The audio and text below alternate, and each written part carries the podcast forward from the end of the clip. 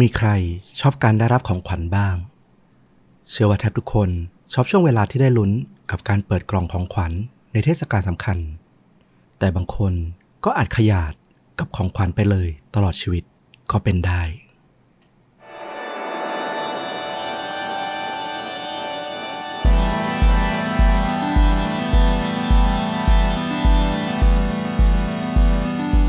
สวัสดีครับ สวัสดีครับ ฆาตจริงยิ่งกว่าหนังพอดแคสต์จากช่องชวนดูดะนะครับผมอยู่กับต้อมครับ แล้วก็ฟลุกครับ กับหนึ่งเรื่องราวฆาตกรรมสุดเข้มข้น พร้อมการแนะนำภาพยนตร์ที่มีเนื้อหาใกล้เคียงกับเรื่องจริงนะครับผม วันนี้นี่ต้องบอกว่าเป็น episode เกือบสุดท้ายเกือบส่งท้ายปีแล้วนะ อืม ใช่ ถือเป็นตอนสุดท้ายที่จะเล่าโดยฟลุก เพราะว่ายังเหลือวันพฤหัสที่เป็นของผมอีกตอนหนึ่ง เมื่อวันเสาร์ที่ผ่านมาเราก็ไลฟ์พูดคุยแจกรางวัลกับแฟน ๆ รายการสมาชิกช่องกันไปนะครับอบอุ่นมากขอบคุณทุกท่านที่เข้ามาพูดคุยกันนะครับ แล้วก็ดีใจกับคนที่ได้ของรางวัลไปด้วยเนาะก็หวังว่าเราจะได้มีจัดกิจกรรมแบบนี้บ่อยๆ ครั้งเนาะแล้วก็มีคนมาร่วมในกิจกรรมนี้มากขึ้นเรื่อยๆเนาะ มาเป็น member กับเรา หวังว่าอย่างนั้นนะครับ ใครสนใจก็สามารถกดปุ่มสมัคร หรือว่ากดที่ลิงก์ที่อยู่ใต้ description ในคลิปนี้ได้เลยนะครับผมขอบพระคุณล่วงหน้ากับทุกท่านที่อยากสนับสนุนต้อมกับฟลุกด้วยการเป็นสมาชิกช่องนะครับผม เอาละวันนี้เรื่องราวของคุณเกริ่นนำเล็กน้อยประมาณไหน ก็เป็นเรื่องราวที่เอ่อเกี่ยวข้องกับช่วงสิ้นปีนี่แหละ อันเนี้ยมันจะมีกิมมิคเรื่องของของขวัญมาเข้ามาเกี่ยวข้องอ่าน่าสนใจครับ เทศกาลแห่งความสุขที่มีเหตุการณ์ที่ไม่ควรจะเกิดเกิดขึ้นนะ เอาล่ะถ้าพร้อมแล้วเชิญเลยครับ ครับผมวันนี้ก็จะพาท่านผู้ฟังนะครับ แล้วก็ต้อมด้วยเนี่ยพาไปที่ประเทศสหรัฐอเมริกา วันนี้ต้องบอกก่อนว่าเรื่องที่จะเล่าเนี่ยมันมีด้วยกัน สองเรื่องนะ มันไม่ได้เกี่ยวข้องกันโดยตรง แต่มันก็มีความเชื่อมโยงบางอย่างที่ทำให้รู้สึกว่าเออมันจับมาเล่าพร้อมกันเนี่ยมันดูน่าสนใจเหมือนกันสำหรับเรื่องแรกเนี่ยต้องบอกก่อนเลยว่ามันเกิดขึ้นที่รัฐฟลอริดา ประเทศสหรัฐอเมริกา ในเดือนธันวาคมปี 2011 ซึ่งก็แน่นอนว่าเดือนธันวาคมมันก็เป็นช่วงบรรยากาศแห่งเทศกาลความสุขนะเทศกาลแห่งการหยุดยาวของทางฝั่งตะวันตกของเขาอยู่ละ สินค้าในร้านรวงต่างๆเนี่ยก็จะตัดประดับประดาแล้วก็ตกแต่งในธีมของวันคริสต์มาสหรือวันสิ้นปี ก็จะมีสีแดงสีเขียวสีขาวเนี่ยประกอบอยู่ในนั้นสำหรับใครที่รอคอยวันหยุดยาวในช่วงคริสต์มาสหรือวันช่วงสิ้นปีที่จะได้พบกับครอบครัวหรือญาติมิตรทั้งหลายเนี่ยนี่คือความสุขนี่คือเดือนแห่งความสุขของพวกเขาเลย ต้นเรื่องของเราในวันนี้เนี่ยเธอก็เป็นคนที่ชอบวันคริสต์มาสมากๆ เธอมีชื่อว่ามิเชลโอโด เธอเนี่ยก็เป็นคุณน้าแล้วนะ อายุประมาณ 67 ปี เรียกเป็นคุณน้าแล้วกัน เธอก็เป็นคุณน้าคนหนึ่งที่อาศัยอยู่ในเมืองแจ็คสันวิลล์นะ อยู่ในฟลอริดา แล้วเธอก็หลงไหลหลงรักในการตกแต่งประดับประดาห้องพักที่พักของเธอเนี่ยด้วยต้นคริสต์มาสแล้วก็พวกกล่องของขวัญต่างๆสำหรับเด็กที่จะแวะมาทักทายในช่วงวันคริสต์มาสซึ่งเธอก็ยังประดับที่พักของเธอเนี่ยด้วยไฟกระพริบสีส้มสีสันต่างๆ เพื่อเพิ่มบรรยากาศให้อบอุ่น แล้วก็ เปี่ยมด้วยความสุขมากขึ้น เธอทำเช่นนี้ทุกๆ ปีนะ แล้วย่านที่เธออยู่เนี่ยก็เป็นย่านที่ค่อนข้างเงียบสงบ เพราะว่าต้องใช้รหัสในการเข้ามาอารมณ์คล้ายๆ มีรั้วรอบขอบชิด แล้วก็มีความปลอดภัยระดับหนึ่ง อารมณ์เหมือนน่าจะประมาณหมู่บ้านเมืองไทยอะไรอย่างเงี้ยที่แบบเออต้องมีการ์ดต้องมีรหัสอะไรอย่างเงี้ยเพื่อที่จะเข้าไปในโซนของบ้านของพวกเธอได้อืมซึ่งคนในชุมชนเนี่ยก็ต่างรู้จักเธอนะ พูดถึงว่ามิเชลเนี่ยเป็นคนที่น่ารัก ที่สุดแล้วก็ใจดีที่สุดคนหนึ่งเลย เธอเนี่ยไม่เคยทำร้าย แม้แต่แมลงสักตัวด้วยซ้ำอันนี้เป็นนิยามที่คนอื่นมองเธอนะ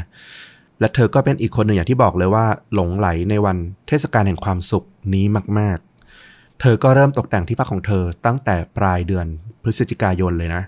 เพราะว่าความสุขเนี่ยในมุมมองของเธอมันไม่ควรจำกัดอยู่เพียงแค่สัปดาห์ท้ายๆของปีเท่านั้น ในเมื่อธันวาคมมันคือ ช่วงเวลาเดือนแห่งความสุขอยู่แล้วเธอก็จัดรอมาเลย เรียกว่าเริ่มหนึ่งธันวาคมทุกอย่างพร้อมและสำหรับบ้านของเธอ มิเชลอาศัยอยู่เพียงลำพังนะโดยเธอมีพี่ชาย ฝาแฝดที่สนิทกัน อีกคนหนึ่งชื่อว่าฟิลแอ็กซ์แม้จะอยู่กันต่างที่คนละที่กันอะแต่ฟิลกับมิเชลเนี่ยก็ยังติดต่อกันยังไปมาหาสู่กันอยู่ จนมาถึงวันศุกร์ที่ 4 ธันวาคมปี 2011 เนี่ยฟิลคุณพี่ชายเนี่ยเขาก็ รู้สึกกวนกวายใจนะว่า เออ น้องสาวของเขาเนี่ยมิเชลเนี่ย อาจจะไม่สบายหรืออาจจะประสบอุบัติเหตุอะไรหรือเปล่า เพราะเธอเนี่ยขาดการติดต่อจากเขาไป แล้วเขาก็ทราบมาด้วยว่าเธอเนี่ยไม่ได้ไปทำงาน มาแล้วถึง 2-3 วันด้วย ก็ด้วยวัยที่ก็มากพอสมควรนะ67ปี แล้วก็อยู่ลำพังอีก สิ่งที่แย่ที่สุดในความคิดของฟิลก็คือน้องสาวของเขาเนี่ยอาจจะกำลังประสบอุบัติเหตุอะไรบางอย่าง และต้องการความช่วยเหลืออยู่ใน บ้านของเธอหรือเปล่า แบบขยับตัวไม่ได้แล้วเอ่อส่งเสียงร้องหรือขอความช่วยเหลือใครไม่ได้หรือเปล่า เขาก็เลยขับรถมาหาที่บ้านนะ ต้องบอกว่ามิเชลเนี่ยอยู่บ้านคนเดียวถูกไหม ถูกต้อง เขาก็ขับรถมาหาเธอที่บ้านนะ ซึ่งบ้านของมิเชลเนี่ยก็อย่างที่บอกเลยมีรั้วรอบขอบชิดดูปลอดภัย ฟิลก็สังเกตจากภายนอกเนี่ยทุกอย่างดูปกติดีทุกอย่างไม่มีร่องรอยของการงัดแงะ หรือบุกรุกทำลายหน้าต่างประตูอะไรเงี้ยไม่มี แม้ว่ามันจะแปลกๆสักหน่อยตรงที่บ้านดูเงียบมาก แต่ก็พอเข้าใจได้ว่าเออ ในย่านเนี่ยมันช่วงสิ้นปีเดือนธันวาเนี่ยบางคนเขาก็หยุดยาวลายาวอะไรเงี้ยอาจจะมีคนอาศัยอยู่น้อยด้วยหนึ่งอย่าง แล้วก็ตัวมิเชลอยู่บ้านคนเดียวก็อาจจะไม่ได้มีกิจกรรมอะไรที่ต้องส่งเสียงดังมากอยู่ละแต่เขาก็ยังคิดว่า เออ อย่างน้อยที่สุดมันก็ไม่มีร่องรอยภายนอกที่เห็นได้ว่า เออ มีใครบางคนบุกเข้าไปทำร้ายเธอหรืออะไรอย่างเงี้ย ไม่น่าจะมีก็เบาใจไปเรื่องหนึ่งทว่าพอฟิลเข้าไปที่ประตู จะเรียกมิเชลเนี่ยเขาจับที่ประตูแล้วก็เริ่มผิดสังเกตว่าอ้าวประตูบ้านมิเชลไม่ได้ล็อกเอาไว้ มันเปิดเข้าไปได้เลย แน่นอนว่าถ้าเธอออกไปข้างนอกเนี่ย เธอก็คงไม่ลืมที่จะล็อกบ้านอยู่ละและที่สำคัญเนี่ยรถของเธอก็ยังจอดอยู่ในที่จอดของมันอะในโรงรถเนี่ยเป็นปกติ และแม้แต่ว่าถ้าเธอเนี่ยจะอยู่ในบ้านก็ตาม มันก็แปลกอยู่ดีที่เธอจะไม่ล็อกประตู เขาก็ส่งเสียงเรียกมิเชลนะ อยู่สองสามครั้งเลย ว่าเออ อยู่ในบ้านหรือเปล่าอยู่ตรงไหนอะไรเงี้ยแต่ปรากฏว่าบ้านเนี่ยมันก็เงียบ แล้วก็ดูแบบบรรยากาศข้างในเนี่ย มันดูว่างเปล่า เวลาสถานที่สถานที่หนึ่งเนี่ยมันมีคนอยู่ มาสักพักเนี่ย บรรยากาศในบ้านหรือในห้องนั้นมันจะเปลี่ยน อืมเขาสัมผัสได้ถึงสิ่งนั้นว่า เออ มันดูขาดสิ่งมีชีวิต ขาดความมีชีวิตชีวาอยู่ในบ้านของมิเชลเลยในตอนนั้น อารมณ์เหมือนเราเดินเข้าไปในบ้านร้าง อืม อารมณ์ประมาณนั้น อ่า มันจะมีความยะเยือกยะเยือกบางอย่างนะ เออ เราเชื่อว่าน่าจะใกล้เคียงกัน ใช่ใช่เขาก็เลยเดินเข้าไปได้อีกสักหน่อยหนึ่ง แล้วก็พบว่าบ้านของมิเชลเนี่ย มีร่องรอยของการถูกรื้อค้นกระจุยกระจายเลยเฟอร์นิเจอร์เฟอร์นิเจอร์ข้าวของอะไรเงี้ยถูกรื้อออกมา แล้วก็โต๊ะทานข้าวรวมถึงเก้าอี้ในห้องอาหารเนี่ยก็ล้มระเนระนาดนะสุนัขของเธอเนี่ยก็ได้ยินเสียงคนนะก็วิ่งออกมาหามาดูที่ฟิลมันก็ดูปกติดีนะสำหรับสุนัข ยกเว้นว่าเพียงแต่ว่าข้าวของที่มันเสียหายแล้วก็เจ้านายของมันเนี่ยคือมิเชลเนี่ยหายไปไหนไม่รู้ ฟิลก็คิดในใจตอนนี้แล้วว่า อะไรก็ตามที่เขากำลังจะได้เจอต่อไปเนี่ย มันจะไม่ใช่ตอนจบที่สวยงามแน่นอนสำหรับเขา เขาเดินเรียกชื่อมิเชลไปเรื่อยๆนะ ไปดูเปิดห้องต่างๆ เข้าไปดูว่า เออ น้องสาวของเขาเนี่ยอยู่ในนั้นหรือเปล่า ในห้องนอนของเธอก็ไม่มี ห้องนั่งเล่น เดินผ่านไปไม่มีคน ห้องน้ำเปิดเข้าไป เธอไม่ได้ล้มหัวฟาดอะไรอยู่ในห้องน้ำไม่มีสักที่หนึ่งที่น้องสาวของเขาจะอยู่ได้เลยในบ้าน แล้วก่อนที่เขาเนี่ยจะตัดสินใจเดินออกไปสำรวจรอบๆบบ้านเนี่ยเขาก็ฉุกใจขึ้นมาว่า ปีนี้น้องสาวของเขาเนี่ยประดับบ้านในธีมคริสต์มาสเนี่ยมันดูเวอร์วัง ผิดปกติไปนิดหนึ่ง ไม่ใช่เพราะว่าต้นคริสต์มาสมันจะสูงใหญ่แล้วก็ดูพรีเมียมกว่าปกติ แล้วก็ไม่ใช่ว่าแสงไฟอะไร พวกนี้มันจะดูแบบอลังการอะไรนะ หากแต่ว่าเป็นกล่องของขวัญเนี่ยจำนวนมาก ที่เธอเตรียมประดับประดาไว้ที่มุมห้องนั่งเล่น ไว้รอแจกเวลาเด็กๆมา ปีนี้ดูมันเยอะขึ้นจนผิดตา พอฟิลเดินกลับไปที่ห้องนั่งเล่นเนี่ย เพื่อไปดูว่า เออ มันดูผิดปกติ แปลกๆในสายตาเขาก็กะไปดูว่าให้ให้ละเอียดว่าห้องนั่งเล่นมันมีอะไรหรือเปล่า สิ่งที่ฟิลเห็นเนี่ยคือมีเท้าสองข้าง สีขาวซีด เหมือนภาพขาวดำเลย มันยื่นโผล่พ้นออกมาจากกองของขวัญนั้น โอ้โห ฟิลเอามือจับที่ข้อเท้านะ คือสภาพมันเนี่ยเย็นเฉียบ มันเป็นศพที่อย่างน้อยต้องตายมาแล้วหลายวันน่ะเขาใจแป้วเลยนะว่า เออ อย่างน้อยภาวนาให้ที่สุดแล้ว ศพเนี่ยอย่าได้เป็นมิเชลเลย พอเขาหยิบกล่องของขวัญชิ้นบนบนออกเนี่ย ในที่สุดเขาก็ได้พบกับใบหน้าของน้องสาวเขาที่คุ้นเคย เพียงแต่ว่าตอนนี้เนี่ย ใบหน้าของมิเชลเนี่ย มันอาบไปด้วยเลือดแดงคล้ำเกลือกลัง เต็มหน้าไปหมด ขนาดว่ามีผ้าเช็ดตัวเนี่ย ที่มันพาดอยู่ที่คอของเธอเนี่ย มันก็ยังซับเลือดที่ยังชุ่มไปด้วยคราบสีแดงเหล่านี้เนี่ย ทั้งผืนเอาไว้ แต่ก็ยังไม่พอใกล้กับร่างของมิเชลเนี่ย ก็มีขวดวอดก้าล้มกลิ้งอยู่นะ คือฟิลเนี่ยคิดว่าเออเนี่ย คงเป็นอาวุธที่คนร้ายใจทรามคนหนึ่งเนี่ย น่าจะใช้ฆ่าน้องสาวของเขา แต่อันนี่ก็เป็นเพียงสมมติฐานของเขาอะนะเขาก็โทรเรียกตำรวจทันทีตำรวจเนี่ยมาถึงบ้านของมิเชลในไม่ช้านะ แล้วก็เริ่มทำการสืบสวนผู้ที่เกี่ยวข้องกับมิเชลใกล้ๆ เพื่อนบ้านใกล้เคียงเนี่ยของมิเชลเนี่ย อันนี้ต้องบอกว่า เราอะไปอ่านมาสองแหล่ง แล้วมันให้การตรงเนี้ยไม่ตรงกัน แหล่งหนึ่งเนี่ยบอกว่า ในบริเวณบ้านหลายสิบหลังที่อยู่รอบๆมิเชลเนี่ย ไม่มีใครอาศัยอยู่เลย มีบ้านเพียงหลังเดียวเท่านั้นที่มีคนอาศัยอยู่ แล้วเขาก็ให้การว่าเออในช่วงหลายๆวันที่ผ่านมานี้เนี่ย เขาไม่ได้ยินเสียงอะไรที่ผิดปกติเลย กับอีกแหล่งหนึ่งเนี่ยที่เราไปอ่านมาเนี่ย ให้ข้อมูลต่างกันไปเลยเพื่อนบ้านหลายหลังเนี่ยบอกว่าได้ยินเสียงคนกรีดร้องแล้วก็ข้ามควรเมื่อราวๆประมาณ 2 วันก่อน ก็คือวันที่ 2 ธันวาคม ฟิลเนี่ยพอได้ยินข้อมูลตรงนี้เนี่ยเขาก็ถามแบบเกิดคำถามขึ้นในใจแบบ เยอะมากนะว่า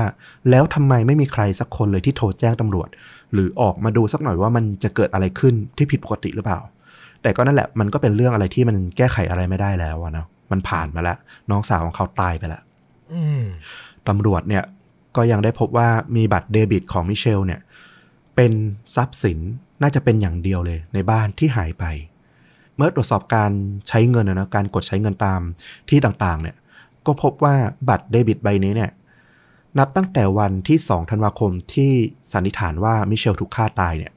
มันยังมีการเอาไปใช้ถอนเงินออกมาถึง 2 ครั้งด้วยกัน ครั้งละ 500 ดอลลาร์ รวมกัน 1,000 ดอลลาร์ โดยกดจากตู้ ATM ที่ต่างกันคนละแห่งในรัฐฟลอริดา ก็แน่นอนว่าคนที่จะกดได้เนี่ย มันก็ต้องเป็นคนที่มีบัตรแล้วก็รู้รหัส แน่ๆคนหนึ่งคือมิเชลที่ไม่มีทางกดเองได้ละ เพราะว่ามันเกิดขึ้นหลังจากที่เธอตาย ดังนั้นคนที่กดก็น่าจะเป็นคนร้าย หรืออย่างน้อยที่สุดก็อาจจะเป็นคนที่อยู่ใกล้ชิดกับมิเชลในช่วงก่อน หรือระหว่างที่เธอตาย น่าจะเป็นข้อมูลสำคัญที่พามาแล้วบอกอะไรได้ว่ามันเกิดอะไรขึ้นกันแน่กับมิเชลหรือใครทำอันตรายกับเธอกันแน่ ซึ่งตำรวจเนี่ยก็ตามสืบจนพบนะว่าคนที่ใช้บัตรเดบิตของมิเชลเนี่ยเป็นผู้หญิงคนหนึ่ง อายุ 40 ปี เธอมีชื่อว่าแพตตี้มิเชลไวท์ซึ่งปัจจุบันเธอเนี่ยอาศัยอยู่กับญาติที่รัฐเซาท์แคโรไลนาอยู่คนละรัฐเลยตำรวจที่เซาท์แคโรไลนาเนี่ยก็ไปตามจนพบกับตัวไวท์นะ แล้วก็ได้ทำการขอยึดตรวจสอบเสื้อผ้าของเธอไว้เป็นหลักฐาน ก่อนที่จะนำตัวเนี่ยมาส่งที่ฟลอริดาเพื่อขึ้นศาลต่อไป เหตุที่เธอถูกกระทำเหมือนกับว่าเสมือนหนึ่งเป็นคนร้ายละทั้งทั้งที่จริงๆเนี่ยมันควรจะเป็นแค่ผู้ต้องสงสัยหรืออย่างมากก็ควรจะเป็นแค่พยานอะไรอย่างเงี้ยแต่สิ่งที่เธอถูกปฏิบัติอย่างเงี้ยเพราะว่าไว้เป็นคนที่ครอบครัวของมิเชลแล้วก็ฟิลเนี่ยคุ้นเคยดี เธอเป็นอดีตแฟนของหลานชายของทั้งคู่นะ ซึ่งครอบครัวเนี่ยรู้จักกับไว้เนี่ยมาประมาณ 4-5 ปีแล้วและแม้ว่าภายหลังเนี่ยตัวไว้กับ หลานของมิเชลแล้วก็ฟิลเนี่ยจะเลิกรากันไปเนี่ยทว่าตัวไว้กับครอบครัวของพวกเขาเนี่ยก็ยังสนิทสนมกันไปมาหาสู่กันอยู่เป็นปกติได้ มันสนิทถึงขั้นที่ว่าในช่วงก่อนหน้านี้เนี่ยไว้ที่ประสบปัญหาทางการเงิน แล้วก็เรื่องงานต่างๆ ที่แบบตกงานบ้างไม่มีหางานทำไม่ได้บ้างเนี่ยก็เป็นมิเชลเองนี่แหละที่หยิบยื่นความเมตตานะให้เธอมาอาศัยอยู่ที่บ้านของเธอเนี่ยชั่วคราวหนึ่งเดือนเต็มๆ โดยไม่ ขอเก็บค่าใช้จ่ายใด ๆ ทั้งสิ้นเลย คือสนิทกันดั่งเป็นญาติกันเลยนะ ถ้าอย่างเนี้ย ใช่ โดยระหว่างนั้นเนี่ยนอกจากให้ที่อยู่ที่พักฟรีแล้วเนี่ยฟิลกับมิเชลเองก็ยังเป็นธุระนะ หางานพวกจิปาถะต่างๆเนี่ยให้ไว้ทำเพื่อจะได้มีรายได้พิเศษ เอาไว้ใช้จ่ายส่วนตัวบ้าง เช่น จ้างให้ช่วยทำความสะอาดบ้าน หรือว่าช่วยเลี้ยงเด็กเล็กอะไรอย่างเงี้ยฟิลบอกว่าเธออะคือส่วนหนึ่งของครอบครัวเรา นี่คือสิ่งที่ฟิลบอกกับตำรวจนะว่าความสัมพันธ์ระหว่างไว้กับมิเชลแล้วก็เขาเนี่ยมันเป็นยังไงกันแน่ แม้ว่าในใจของฟิลตอนนี้เนี่ยมันมีเครื่องหมายคำถามเกิดขึ้นแล้วแหละว่า เธอคือส่วนหนึ่งของครอบครัวแล้วเนี่ย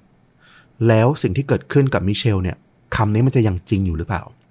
เขาก็รอคำตอบเหมือนกันว่าไว้อะเป็นต้นเหตุหรือเกี่ยวข้องกับการตายของมิเชลหรือเปล่า ต้องมีข้อมูลเพิ่มอีกว่ามิเชลเนี่ย ก็ไว้ใจไว้มากนะ ขนาดให้เธอถือบัตรเดบิตของมิเชลเลย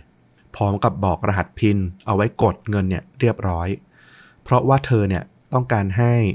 อ่ไว้เนี่ยเอาบัตรเดบิตเนี่ยไปซื้อข้าวของแล้วก็พวกอาหารเนี่ยเอาเข้าบ้านแทนเธอ ก็เรียกว่าไหว้วานแล้วก็ไว้ใจให้ถือเงินเอาไว้เลย โดยก่อนวันที่มิเชลจะตายเนี่ยไว้ก็ได้ย้ายไปอาศัยอยู่กับครอบครัวของญาติที่เซาท์แคโรไลนามาสักพักละ แต่ว่าในช่วงเดือนธันวาคมที่ว่ามาเนี่ย เธอก็เดินทางกลับมาหามิเชล แล้วหลักฐานการกดใช้บัตรเดบิตเนี่ย มันก็มีเพียงแค่มิเชลแล้วก็ไว้ที่รู้รหัสอย่างที่บอกเนาะ ซึ่งตอนนี้ก็ความเป็นไม่ได้เต็มที่เนี่ยก็คือไว้แน่ๆแล้วแหละที่เป็นคนถือบัตรนี้จนถึงตอนนี้ และพอตำรวจเนี่ยไปตรวจสอบกล้องวงจรปิดที่ตู้ ATM เนี่ย มันก็ชัดเจนว่ามันคือใบหน้าของไว้นั่นเอง ตอนนี้เนี่ยเสื้อผ้าของไว้เนี่ยถูกเอาไปตรวจสอบทางวิทยาศาสตร์ แล้วก็พบ หลักฐานล่องรอยนะ ของหยดเลือดของมิเชลอยู่ด้วย สิ่งเหล่านี้เนี่ยมันไม่ต้องอธิบายเพิ่มเติมแล้วว่าไว้เนี่ยต้องมีส่วนเกี่ยวข้องหรือเป็นฆาตกรอย่างแน่นอน ไว้เนี่ยสารภาพว่าเธอเนี่ยกลับมาจากบ้านญาติที่เซาท์แคโรไลนาแล้วก็มาหามิเชล เธอตั้งใจจะมาขโมยของเพื่อเอาไปขายเอาไปจำนำว่างันเถอะ แล้วก็มิเชลอาจจะบังเอิญมาพบเข้าพอดี จนเกิดการทะเลาะแล้วก็ลงไม้ลงมือกัน ก่อนที่จะเป็นไว้นี่แหละ ที่เอาของแข็งบางอย่างเนี่ยทุบตีไปที่ศีรษะของมิเชล ซ้ำๆจนเธอเนี่ยล่วงลงกับพื้น จากนั้นไว้เนี่ยก็เอาผ้าเช็ดตัวออกมารัดคอเธอ จนในที่สุดเธอก็สิ้นใจตายด้วยความทรมาน อันนี้คือข้อสันนิษฐาน อันนี้คือสิ่งที่เอ่อตัวไว้เนี่ยสารภาพด้วยแล้วก็เอ่อหลักฐานหลายๆอย่างเนี่ยด้วยความที่ไว้เองก็ไม่ได้ให้การแบบละเอียดแต่เธอยอมรับสารภาพว่าเธอเป็นคนลงมือฆ่า มันก็เลยจบที่ตรงนั้นอืม และเพื่อที่จะบิดเบือนสถานที่เกิดเหตุเนี่ย เธอก็เลยทำการรื้อค้นที่บ้านเนี่ยให้มันกระจัดกระจายเหมือนเสมือนว่า มีคนแปลกหน้าบุกรุกเข้ามาเพื่อขโมยของ แล้วเธอเนี่ยก็ยังเอากล่องของขวัญเนี่ยมาอำพรางศพของมิเชลเอาไว้ด้วย เพื่อให้แบบคนที่บังเอิญเข้ามาในบ้านเนี่ย ตรวจพบได้ยาก ซึ่งจริง ๆ ก็ไม่ได้ช่วยอะไรเท่าไหร่นะถึงตอนนี้เนี่ยฟิลมันมีเพียงคำถามเดียวแล้วที่ที่เขารอที่จะถามไว้ในศาลในฐานะคนที่คุ้นเคยกันมาดี ว่า มิเชลเนี่ยคือหญิงที่หลงไหลในเทศกาลแห่งความสุขอย่างคริสต์มาสมากๆ เธอรอที่จะได้ให้ของขวัญพวกนี้แก่เด็กๆ แล้วหัวใจของคุณเนี่ยของไว้เนี่ยทำด้วยอะไร ถึงฆ่าเธอแล้วยังเอาศพของเธอเนี่ยไปซ่อนไว้ใต้กล่องของขวัญเพื่อเด็กๆเหล่านั้นอีก ที่สุดแล้วเนี่ยไว้ก็ขึ้นศาลแล้วก็อย่างที่บอกเธอเขารับสารภาพทุกข้อกล่าวหานะ แล้วศาลก็มีคำสั่ง ตัดสินจำคุกเธอเป็นเวลาถึง 45 ปี ในวันที่ 14 ตุลาคมปี 2013 โอ้โห คือพอฟังแล้วแบบมันหนักอึ้งเหมือนกันนะ เทศกาลที่ควรจะมีความสุขที่สุด และคนที่เราให้ความรักความเอาใจใส่ให้การดูแลแล้วเปรียบเป็นดั่งแบบหลานอีกคนนึงอะเอางี้ดีกว่าแล้วมาทำกันอย่างนี้อะโอ้โห คือฟังแล้วเศร้าอะ แล้วเราก็คงเห็นกันได้บ่อยๆนะ ประเด็นที่แบบว่า ไม่ต้องแบบว่าแค่คนรู้จักหรอกเป็นพี่น้องกันเป็นพ่อลูกแม่ลูกกันด้วยซ้ำอะก็ทำร้ายกันเพราะเรื่องเงินเรื่องขโมยของอะไรอย่างเงี้ยมากันแบบให้เห็นบ่อยๆ เนาะอืม คนใกล้ตัวเนี่ยนะ ยิ่งแบบใกล้ชิดมากเนี่ย ก็ยิ่งแบบมีเรื่องมีราวกันง่ายอยู่ละแล้วเกิดเรื่องราวแต่ละทีเนี่ยโอ้โหมันยิ่งเศร้าเข้าไปใหญ่เลย ด้วยความที่แบบคนที่รู้จักดีกันเองเนี่ยแหละ อืมแล้วสิ่งที่เกิดขึ้นน่ะมันดันเกิดขึ้นกับคนที่แบบว่า เป็นที่รักของเมือง เป็นคนที่ตั้งตารอคอยเป็นผู้ให้ในเทศกาลนี้อะอย่างคุณมิเชลเนี่ยโอ้โห พูดอะไรมากไม่ได้นอกจากขอให้วิญญาณของเธอไปสู่สุคติจริง ๆนะครับ โอเค เรื่องที่สองที่จะเล่าเนี่ย มันเกิดขึ้นในวันคริสต์มาสปี 2013 ต่อจากวันที่ไว้เนี่ย ถูกตัดสินให้จำคุก 45 ปีในเรื่องที่แล้วเลย เราไม่รู้ว่าข่าวการตัดสินคดีของ ของแพตตี้มิเชลไว้เนี่ยกับการอำพรางศพด้วยของขวัญเนี่ยมันไปจุดประกายความคิดบางอย่าง ที่มีต่อเรื่องราวนี้หรือไม่นะ อย่างไรก็ตามคนร้ายในคดีต่อมานี้เนี่ยมันก็มีไอเดียเรื่องของของขวัญเนี่ยเข้ามาเกี่ยวข้องเหมือนกัน เรื่องราวเนี่ยมันเริ่มต้องย้อนกลับไปก่อนอีกนิดหนึ่ง มันเริ่มมาประมาณกลางปี 2013 เด็กหนุ่มคนหนึ่งชื่อว่าอเล็กซิสวาลเดสเขาเป็นเด็กหนุ่มเชื้อสายฮิสแปนิกนะวัย 18 ปี เขาก็ได้มาขออาศัย อยู่ที่อพาร์ตเมนต์ของครอบครัวคุณป้าแท้ๆของเขาในชิคาโก เพื่อที่เขาจะได้เรียนศึกษาต่อว่างั้นเถอะ โดยคุณป้าของเขาเนี่ยก็มีเงื่อนไขกับเขาเพียงแค่ว่าขอให้วาลเดสเนี่ยระหว่างเรียนเนี่ยให้ทำงานพาร์ทไทม์ไปด้วย เพราะเขาก็โตละ เพื่อที่จะได้เอาเงินเนี่ยมาช่วยเหลือค่าใช้จ่ายในบ้านบ้างทว่าเมื่อเวลาผ่านไปได้ไม่กี่เดือนเองนะวาลเดสก็เริ่มไม่ไปทำงานแล้วก็ ค่าใช้จ่ายต่างๆ ในส่วนที่เขาต้องมาอยู่อาศัยที่บ้านคุณป้าเนี่ย ก็เป็นคุณป้ากับคุณลุง ซึ่งเป็นแฟนของคุณป้าเนี่ยต้องออกให้นั่นแหละ มันก็ไม่ใช่เรื่องใหญ่แบบคอขาดบาดตายนะ แต่การที่วาลเดสเนี่ยเริ่มออกลายแบบไม่ค่อยมีความรับผิดชอบเนี่ย มันก็เป็นสิ่งที่ผู้ใหญ่ที่เป็นผู้ปกครองในตอนนี้ดูแลอยู่อะอย่างป้าแล้วก็ลุงเนี่ยจำเป็นต้องพูดคุยกับเขา และป้าเนี่ยก็ออกปากนะ แล้วก็ให้แฟนของเธอเนี่ยคือคุณลุงที่ชื่อว่าซิลเวสเตรเดสเฮอร์นันเดสเนี่ย เป็นคนพูดคุยกับทางวาลเดสเฮอร์นันเดสก็ไปบอกกับวาลเดสนะว่า เออ ให้ออกจากบ้านไปถ้าจะไม่ช่วยจ่ายค่าใช้จ่ายต่างๆ เพราะคุณก็โตแล้ว 18 ปี ยิ่งอยู่แบบฝั่งตะวันตกก็คือ ก็ถือว่าเป็นผู้ใหญ่คนหนึ่งแล้วอะอืมแต่ก็ไม่รู้นะว่า เออ เขาคุยกันยังไง เพราะว่าก็มันก็ไม่ใช่การแบบไล่แบบหมูแบบเหมือนหมาอะไรอย่างนั้น เพราะว่าเขาก็ได้ให้วาเดสเนี่ยอาศัยอยู่ต่อไปนะ ไม่ได้แบบถึงขนาดโยนข้าวโยนของให้ออกจากบ้านไปทันที เราไม่รู้ว่าบรรยากาศในการพูดคุยครั้งนั้นเนี่ยมันเป็นยังไงเขาทะเลาะอะไรกันรุนแรงไหม หรือว่าต่อปากต่อคำอะไรไหมท่าทีของวาลเดสเป็นไงเนี่ยเราไม่รู้เหมือนกัน เพราะมันไม่มีรายละเอียดตรงนี้ให้เราทราบ แต่ดูเหมือนกับว่าผลลัพธ์มันดูไม่ได้ราบรื่นอย่างที่ภายนอกคือทั้งวาลเดสแล้วก็ลุงของเขาเนี่ยเฮอร์นันเดสเนี่ยแสดงออกมา ไม่มีใครรู้เลยว่าในใจของเฮอร์นันเดสแล้วก็วาลเดสเนี่ยมันมีอะไรคาใจกันอยู่อีกหรือไม่ เรื่องราวเดินทางมาถึงคืนวันคริสต์มาสปี 2013 ราวๆเลยเที่ยงคืนมาได้ ประมาณหนึ่งชั่วโมงกว่าๆตำรวจได้รับโทรศัพท์แจ้งเหตุร้ายนะ ปลายสายเนี่ยเป็นเสียงผู้ชาย แจ้งว่ามีคนเสียชีวิตที่บ้าน ตำรวจที่ประจำสายด่วนในวันๆเนี่ย ก็ทำการสอบถามต่อไปนะว่า เออ คุณเนี่ยพบร่างของคนที่คาดว่าเสียชีวิตที่บ้านเนี่ย พอจะสามารถ CPR กู้ชีวิต ผู้เคราะห์ร้ายรายนี้ขึ้นมาได้หรือเปล่า คือแบบปฐมพยาบาลเบื้องต้นลองแล้วหรือยังอะไรอย่างเงี้ยเผื่อเขาจะยังมีโอกาสฟื้น ปรากฏว่าปลายสายเนี่ยตอบกลับด้วยเสียงหัวเราะเยือกเย็นนะแล้วก็บอกว่าทำไม่ได้หรอก เพราะว่าเขาเป็นคนฆ่า คนคนนั้นเอง โอ้โห โหดมากตำรวจก็รีบรุดมาถึงบ้านตามที่แจ้งเลยนะ ซึ่งก็เป็นบ้านของเป็นอพาร์ตเมนต์ของป้าของวาลเดสนี่แหละ มีชายคนหนึ่งยืนรออยู่ที่ระเบียงบ้านเรียบร้อยแล้วแล้วเขาก็รอรับตำรวจมาจับเขานั่นเอง ให้ต้อมเดาก่อนละกันว่า คนคนนี้น่าจะเป็นใคร คนที่เป็นคนร้ายใช่ไหมใช่ ถ้าให้เดาก็น่าจะเป็นเด็กหนุ่มวัย18มากกว่า คุณลุงที่มาเตือนเขาก็ไม่น่าจะต้องทำอะไรโหดร้ายขนาดนั้น อืมเราไม่รู้ว่าเอ่อการสนทนาครั้งนั้นน่ะ คือเป็นฝั่งไหนที่อารมณ์ร้อนกว่ากันนะเนาะแต่ว่าเนี่ยแหละ สุดท้ายแล้ว ก็เป็นอย่างที่ต้อมพูดเลย คนที่มารอรับตำรวจเนี่ยคือเด็กหนุ่มที่เนื้อตัวเต็มไปด้วยเลือดวาลเดสเนี่ยออกมามอบตัวกับตำรวจ เขาบอกว่าก่อนที่คุณจะจับผมเนี่ย คุณต้องถามผมก่อนนะว่า ผมทำอะไรลงไป แล้วเขาก็เอา iPad ที่อยู่ในมือเนี่ย โยนกระแทกพื้นจนแตกละเอียด เขาดูมีอาการไม่ปกติมากๆเลยตำรวจก็ควบคุมตัวเขาไว้ แล้วก็เข้าไปตรวจสอบภายในบ้าน แล้วก็ ตกตะลึงกับสภาพที่เกิดเหตุที่พวกเขาเห็น ในคืนนั้นเนี่ยครอบครัวของป้าวาลเดสเนี่ยทั้งหมด ได้ออกไปเฉลิมฉลองคริสต์มาสนะที่ร้านข้างนอก ส่วนเฮอร์นันเดสเนี่ยแฟนของคุณป้าเนี่ยก็ไม่ได้ไปร่วมฉลองคริสต์มาสแต่ว่ากลับไปเยี่ยมครอบครัวของเขา ในขณะที่วาลเดสเนี่ยก็อยู่ที่บ้านเพียงคนเดียว แล้วเขาก็เริ่มดื่มเบียร์อย่างหนักเลย ตอนนี้เขามีแต่ความคิดเครียดแค้นลุงกับป้าของเขานะ ที่ไล่เขาออกจากบ้านก่อนหน้านี้ พอฤทธิ์ของแอลกอฮอล์ผสมเข้าไป ในเรื่องที่ตัวเองเนี่ยไม่เคยคิดว่าจะทำหรือไม่คิดว่าจะทำได้ มันก็กลายเป็นเรื่องที่แบบเหมือนลอยอยู่ตรงหน้า แค่เอามือขวาจนเจียมพร้อมจะทำได้ตลอดเวลาเลย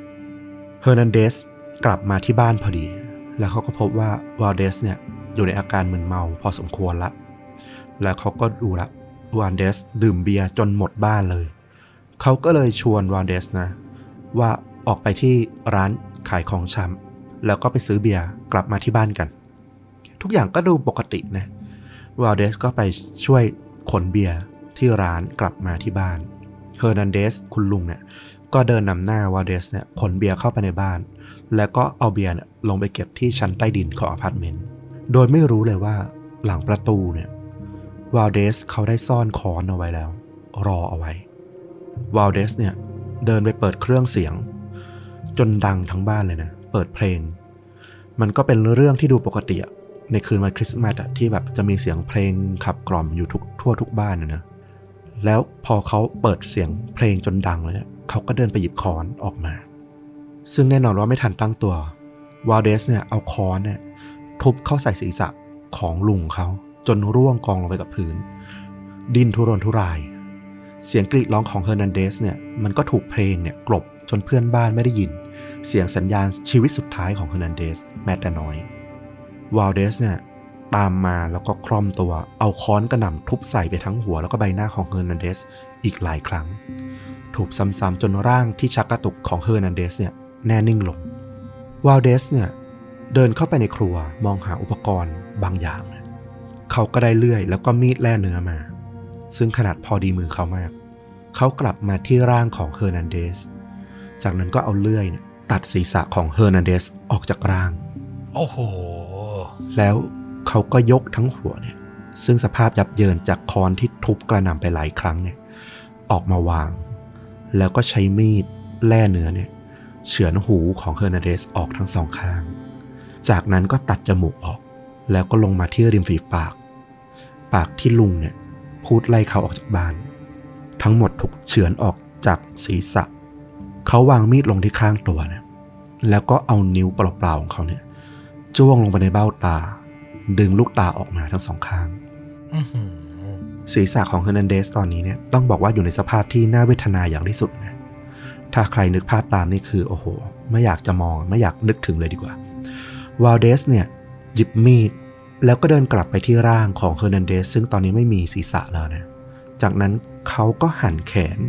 ของเฮอร์นันเดสออกจากลำตัว แล้วก็เอามีดเนี่ยเฉือนแล่เนื้อไปทั่วทั้งตัวตั้งแต่คอ เรื่อยมาจนถึงช่วงท้องเลย คือไม่รู้ว่าด้วยอารมณ์อะไรที่เครียดแค้นขนาดไหน ถึงจะมีฤทธิ์ของแอลกอฮอล์สุราเข้ามาเกี่ยวข้องก็ตาม แต่สิ่งที่เขาทำเนี่ยมันเกิน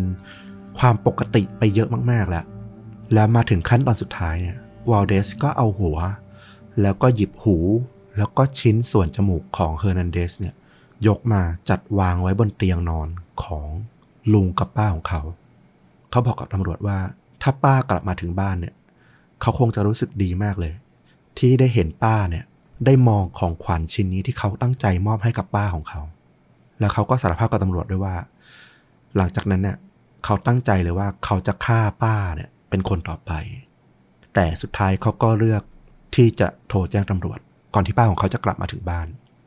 ศาลเนี่ยตัดสินให้วาเดสถูกจำคุกนะ 33 ปี ในวันที่ 6 กุมภาพันธ์ ปี 2017 ก็เป็นอีกเรื่องราวหนึ่งที่แบบโอ้โห เป็นกิมมิคของเรื่องของของขวัญ แต่ว่ามีความแบบสยดสยองที่ต่างอารมณ์จากเรื่องแรกพอสมควรเลย โหดร้ายมาก เออ แต่พอเราฟังเรื่องที่สองเราจับประเด็นได้อย่างหนึ่งว่า ปัจจัยสำคัญอย่างหนึ่งมันอาจจะเกิดจากการที่คนสองวัยที่มองโลกต่างกัน แล้วอาจจะมีการทะเลาะแล้วปะทะกัน อย่างเรื่องแรกเราก็ไม่รู้รายละเอียดนะว่า จังหวะที่คุณน้ามิเชลเขาเห็นไว้อะแล้วเขารู้ว่าเธอกำลังจะขโมยของอะมันก็อาจจะเกิดการปะทะกัน การพูดจาที่แบบไม่เข้าหู อบรมสั่งสอนแบบหนักหนาขึ้นหรือเปล่า เออ แต่เคสหลังเนี่ยเห็นชัดว่าเกิดขึ้นแน่นอน และนั่นแหละมันอาจจะไปกระตุ้นสัญชาตญาณดิบบางอย่างของผู้ก่อเหตุนะนะ เราไม่ได้บอกว่าผู้ใหญ่ ตักเตือนเกินเหตุนะ อันนี้คือเราพยายามวิเคราะห์ว่ามันเกิดอะไรขึ้น เออ แต่สิ่งที่ทั้งสองเคสทำอะไม่ถูกต้องแน่นอนเกินกว่าเหตุ แล้วก็ไม่สมควรที่จะเกิดขึ้นมาก ๆ แน่นอน อืม โอ้โห แต่มันโหดร้ายอะ ยิ่งเคสหลังนี่แบบ นึกภาพตามมันคือหนัง horror ที่แบบว่าเรต R อืม ใช่ คือแบบมันรุนแรงเกินไปเกินที่มนุษย์จะทำต่อกันน่ะ เออ แต่แอบคิดนิดนึงว่าทำไมเคส สองถึงได้รับโทษน้อยกว่าเคสแรกไม่รู้ อืม อันนี้เราไม่แน่ใจในในเรื่องกระบวนการตัดสินนะเนาะแต่ว่าอาจจะมีเรื่องของสติสัมปชัญญะเข้ามาเกี่ยวข้องด้วยหรือเปล่า บอกว่าบันดาลโทสะหรือเปล่าไม่รู้เหมือนกัน อันนี้ไม่แน่ใจอะนะอืมแล้วก็ปฏิเสธไม่ได้นะว่าประเด็นนั้นที่ฟุกพูดไปแล้วแหละว่า น่าจะมีส่วนแต่อาจจะไม่ใช่ทั้งหมด แต่เราก็รู้สึกว่าน่าจะมีส่วนพอสมควรคือ การที่บอกว่าเขากินเบียร์หมดบ้านนี่แหละ มันคือของเหลวที่ทำให้ขาดสติอะอาจต้องพูดตรงๆอะนะ อาจจะทำให้เขาเรียกว่าอะไร ความรุนแรงในจิตใจที่ธรรมดาเรากดให้มันอยู่แค่ในจิตใจอะ สุดท้ายมันปะทุออกมาไงเออออาจจะเป็นส่วนหนึ่ง แต่ก็เชื่อว่า คนปกติเขาก็คงไม่แบบปะทุออกมาขนาดนั้นหรอก เออ ใช่ ฝากไว้ด้วยถึงท่านผู้ฟังทุกท่าน แล้วก็หลาย ๆ คนเลยแล้วว่าเออในช่วงปีใหม่ ช่วงเทศกาลปลายปีอย่างเงี้ย ส่วนใหญ่ก็จะมีเรื่องของสุราแอลกอฮอล์ต่างๆเนี่ยเข้ามาเกี่ยวข้องกับการเฉลิมฉลองอยู่ละ อย่างที่ต้อมบอกเลยว่าเออ มันอาจจะไม่ได้นำพาไปสู่การฆาตกรรมหรืออะไรขนาดนั้นนะนะแต่ว่ามันก็นำพาไปสู่อุบัติเหตุ หรือเรื่องราวที่เราไม่ตั้งใจแต่ว่ามันอาจจะเป็นจุดเปลี่ยนในชีวิตของใครหลายๆคนที่แบบย้อนกลับไม่ได้เลยก็ได้ คืออย่างที่บอกเลยไม่ใช่ห้ามว่ามันไม่ต้องกินนะนะ แต่ว่าทุกคนมันมี ความเป็นผู้ใหญ่มีความเป็นรับผิดชอบในตัวเองอยู่ละ คุณต้องรู้ลิมิตของตัวเองว่าแค่ไหน ที่สามารถทำให้ตัวเองควบคุมตัวเองได้อยู่ อย่างที่บอกเลยอย่าให้มันกินเรา เราต้องแค่กินมัน เราต้องเป็นนายเหนือมัน ไม่ใช่ให้มันมาควบคุมเรา ใช่เลยสำหรับภาพยนตร์ครั้งนี้ผมขออนุญาตแนะนำได้ไหมคือพอคุณเล่าปุ๊บผมนึกถึงเรื่องนี้ คือยังไม่ได้รับชมเต็มเรื่อง แต่เคยผ่านตาเทเลอร์แล้วนึกออกเลย บรรยากาศแบบนี้ มีเด็กวัยรุ่น อ่า ในเคสสองอะนะที่ก่อเหตุรุนแรงอย่างเงี้ยอืมมันมีภาพยนตร์เรื่องหนึ่งออกฉายในตั้งแต่ปี 2016 ครับ ชื่อเรื่องนะ มันมี2ชื่อคือ เราเห็นในชื่อ Better Watch Out แต่อีกชื่อหนึ่งมันคือ Safe Neighborhood อืมเออ แต่ชื่อไทยชอบมาก โดดเดี่ยวเดี๋ยวก็ตายอืมเหมือนมีความล้อเลียน Home Alone นะเนาะใช่ มันคือหนังแบบว่า Home Alone เวอร์ชัน dark อะ คือนักวิจารณ์ต่างประเทศที่ดูเขาใช้คำว่ามันคือ Home Alone ผสม The Stranger อะอืมอ่านะครับ เป็นแนวระทึกขวัญ เรื่องย่อของมันก็คือมีเด็กคนหนึ่ง ชื่อว่าลุก อายุแค่ 12 เองนะ ต้องอยู่บ้านในวันคริสต์มาสอีฟเนี่ยคนเดียวเพราะว่าพ่อกับแม่จะไปฉลองที่ต่างเมือง พ่อกับแม่ก็เลยแบบจ้างพี่เลี้ยงมาคนหนึ่งชื่อว่าแอชลีย์ให้มาอยู่เป็นเพื่อน ซึ่งพี่เลี้ยงนี่ก็คือสวยแบบสเปค เด็กน้อยคนนี้มาก อืมแต่สิ่งที่พี่เลี้ยงคนนี้นำมาด้วย ไม่ใช่นำมาหรอกไม่ได้ตั้งใจนำมาหรอกแต่มันตามมาก็คือ คนรักของเธอที่แบบว่าเหมือนอาจจะทะเลาะกันอยู่ แล้วแบบว่ามีความนักเลงหัวไม้นิดนึง เหมือนจะตามมารังควานเธอที่บ้านของลุกอืมอืมสุดท้ายอะพอคนรักของแอชลี่อะมาถึงจริง ๆ อะ สิ่งที่เกิดขึ้นมันคือเหมือนในเรื่องโฮมอโลนเลยคือมีคนบุกเข้ามาในบ้านอะ แล้วเด็กก็เอาคืน แต่สิ่งที่มันไม่เหมือน Home Alone ก็คือมันไม่ comedy ครับ มันพลิกกลายเป็น thriller และแบบ dark comedy อะ อืมคือเด็กอายุ 12 กับเพื่อนของเขาอะ วางแผนทำร้ายเอาคืนที่มันรุนแรงและหลั่งเลือดอะ อืมซึ่งภาพยนตร์มันไม่ได้จบแค่นี้นะ มันยังมีการหักมุมมี twist ที่แบบน่าสนใจอีก เราว่าเหมาะมากกับเหตุการณ์ที่ฟลุกเล่ามา แล้วก็เหมาะมากกับการรับชมกับกลุ่มเพื่อนในช่วงเทศกาลแบบนี้นะ ได้ทั้งลุ้นได้ทั้งสนุกแล้วก็ได้แบบอารมณ์เทศกาลพร้อม ๆ กันเลย ดีมากเลย หารับชมไม่ยากเรื่องนี้ ที่เห็นชัดๆเลยตอนนี้ก็คือใน Monomax อ่ามีแน่นอนนะครับภาคไทยด้วยนะครับผมก็ลองรับชมกันดู ใครเคยรับชมแล้วสนุกไม่สนุกก็ให้ความคิดเห็นทางคอมเมนต์มาได้นะครับ ของผมอะผมไปเจอเรื่องหนึ่งแต่ผมเองก็ไม่ได้ เคยดูนะ แล้วก็คิดว่าเออก็น่าจะหาดูยากระดับหนึ่งเลย แต่พอดีไปเอิญไปเจอเป็นโปสเตอร์ แล้วมันพอดีกับเรื่องที่เล่าเลยโปสเตอร์มันอะเป็นรูปกล่องของขวัญสีเขียวนะ ด้านหลังมีต้นคริสต์มาสแต่ว่ากล่องเนี่ยมันเปิดอยู่ แล้วสิ่งที่โผล่ออกมาจากกล่องเนี่ย มันคือเท้าของมนุษย์อื้อหือเออหนังมีชื่อเรื่องว่า Mercy Christmas ปี 2017 นะนะ ก็น่าจะเป็นหนังประมาณอารมณ์ dark comedy อะเออ black comedy ตลกร้ายเจ็บเจ็บปวดปวด เรื่องราวของผู้ชายคนหนึ่งที่แบบแฟนสาวของเขาเนี่ยชวนให้ไปแบบร่วมฉลองคริสต์มาสกับครอบครัวของเธอที่บ้าน โดยที่เขาไม่รู้เลยว่าเออปกติช่วงคริสต์มาสมันก็จะมีอาหารประจำเทศกาลนะเนาะแต่สำหรับครอบครัวของแฟนสาวของเขาเนี่ยอาหารประจำเทศกาลเนี่ยคือเนื้อมนุษย์ของแฟนหนุ่ม ของหญิงสาวที่พามาที่บ้านก็คือเขาเองนั่นแหละ โอ้โห dark comedy แบบขั้นสุดจริง ๆ น่าสนใจน่าสนใจมาก เห็นโปสเตอร์หนังนี่ก็คือแบบขนลุก แต่ mood and tone มันก็ดันดูเหมือนจะใส่โทนแดงเขียวให้มีความสุขเป็นตลกร้ายเข้าไปใช่น่าสนใจใช่น่าสนใจ เอาล่ะสองเรื่องสองรสก็ลองหารับชมต้อนรับปีใหม่ แล้วก็ late คริสต์มาสเลยมาเล็กน้อยกันได้นะครับผม เอาล่ะ และนี่ก็คือฆาตจริงยิ่งกว่าหนังใน episode นี้ส่งท้ายปี 2021 แต่ยังไม่หมดแค่นี้นะ ยังเหลืออีกตอนนะวันพฤหัสกลับมารับฟังชนดูดับพอดแคสต์กันได้นะครับผมอืมแล้วก็ติดตามกันได้ทุกช่องทางเลย Facebook YouTube b l o g d i t Spotify และ Apple Podcast วันนี้ต้อมกับฟลุกลาไปก่อน สวัสดีครับ สวัสดีครับ